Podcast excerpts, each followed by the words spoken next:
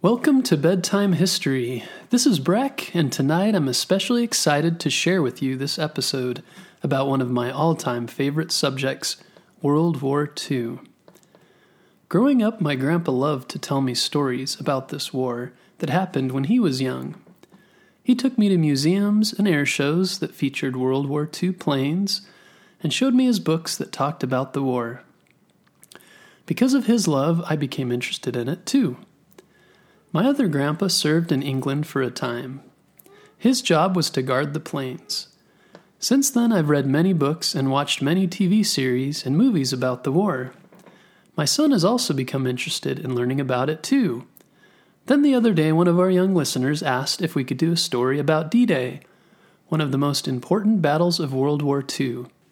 I thought it was a great idea and got to work creating the episode. So here it goes, and I hope you enjoy learning about it too.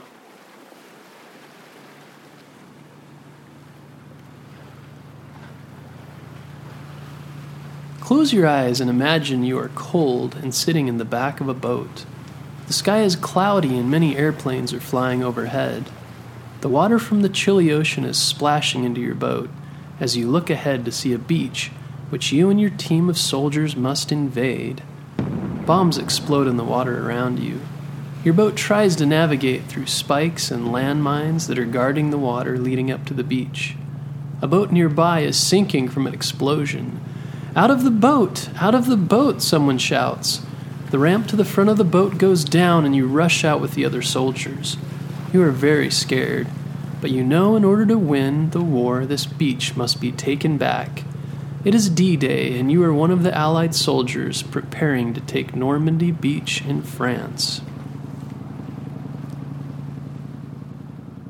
For many years, Hitler and the German army controlled France and many other countries in Europe.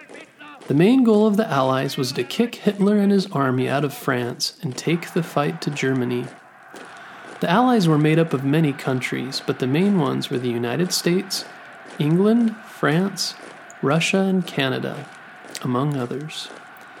D Day was one of the most important missions of the war because it would take place on the beaches of France, where the Allies would start taking back Europe from Hitler.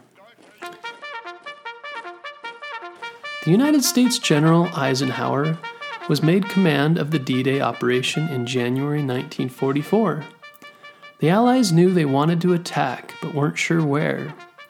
And part of the plan was to trick Hitler into believing the attack would be from somewhere else, so he wouldn't be able to concentrate all of his forces in one place. The Allies used many tricks to go about this, such as using spies, secret agents, fake tanks, and fake radio messages. They even put one of their best generals, George Patton, in a different area to confuse Hitler and his generals. Over 3,200 reconnaissance missions were used to prepare for D Day. Reconnaissance means to spy on the enemy and do research to decide how to act next.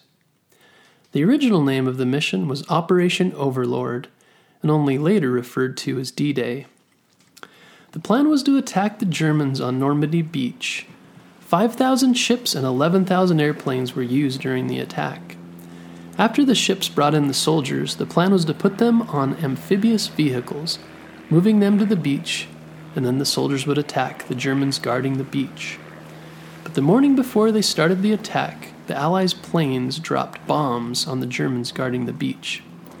French people living in a town nearby were awoken to the sound of bombs. A French villager living in a house overlooking the beach said, I saw light coming from two bombs that exploded at the ridge of the cliff. The Allies were doing everything they could to make sure the soldiers coming in on the beach would be safer. The night before the invasion, 24,000 soldiers also parachuted out of planes and landed behind the German army to help the troops who would be landing on the beach. These soldiers were called paratroopers. One of the paratroopers was named Bob Nobles. He and his 16 man team flew in a plane across the English Channel. Just after midnight, the light inside their plane told them it was time to jump out. They all lined up, and one after another jumped out of the back of the plane.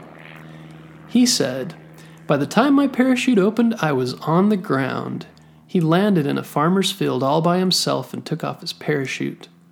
Then he hurried off on foot until he came across another paratrooper. Don't shoot, don't shoot, the other paratrooper shouted. I'm from Indiana, but I forgot the password. They were supposed to have a password to know who was on their side and who was the enemy. Bob laughed as they looked for the rest of their teammates, but most of the other paratroopers had missed the drop zone, the place where they were supposed to land. These paratroopers' missions proved to be very dangerous and a challenge in some cases where the soldiers landed in the wrong place or were captured or shot as soon as they landed. But in other cases, the soldiers were able to regroup and take bridges and help the soldiers who would be landing on the beach the next day. The original plan was to attack on June 5th, but the weather was very bad, so it was put off until June 6th. In a message to troops before they left, General Eisenhower told them The tide has turned. The free men of the world are marching together to victory. We will accept nothing less than full victory.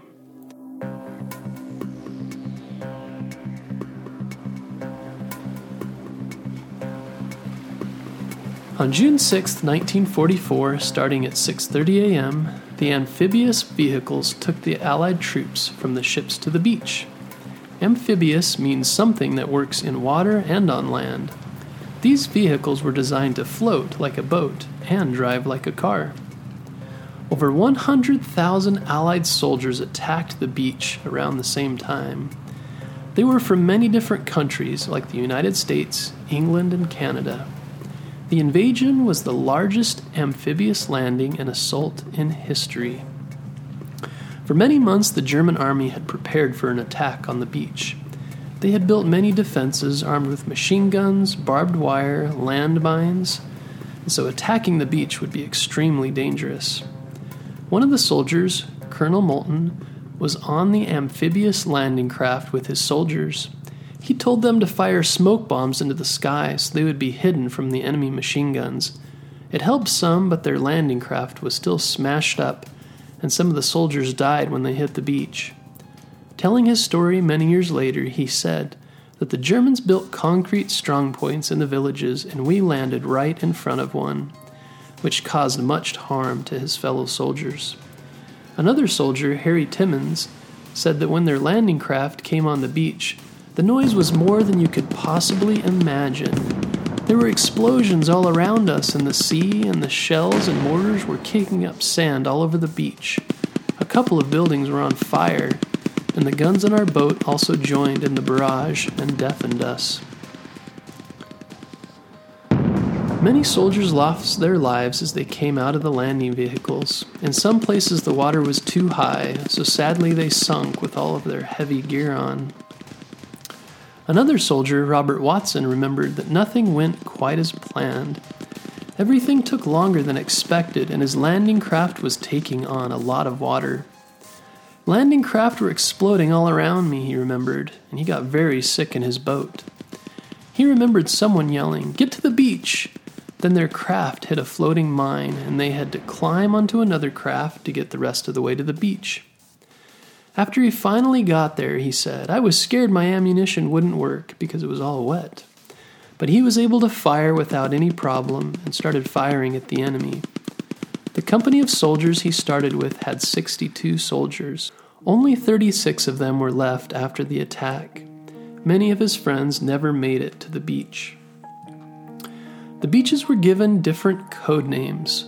Omaha Beach and Juno Beach had the most casualties. A casualty is when someone is hurt or dies in battle. By the end of the morning, over 4,000 soldiers had died during this intense battle. By the time the battle was done, the Allies had taken the beach and started moving into France.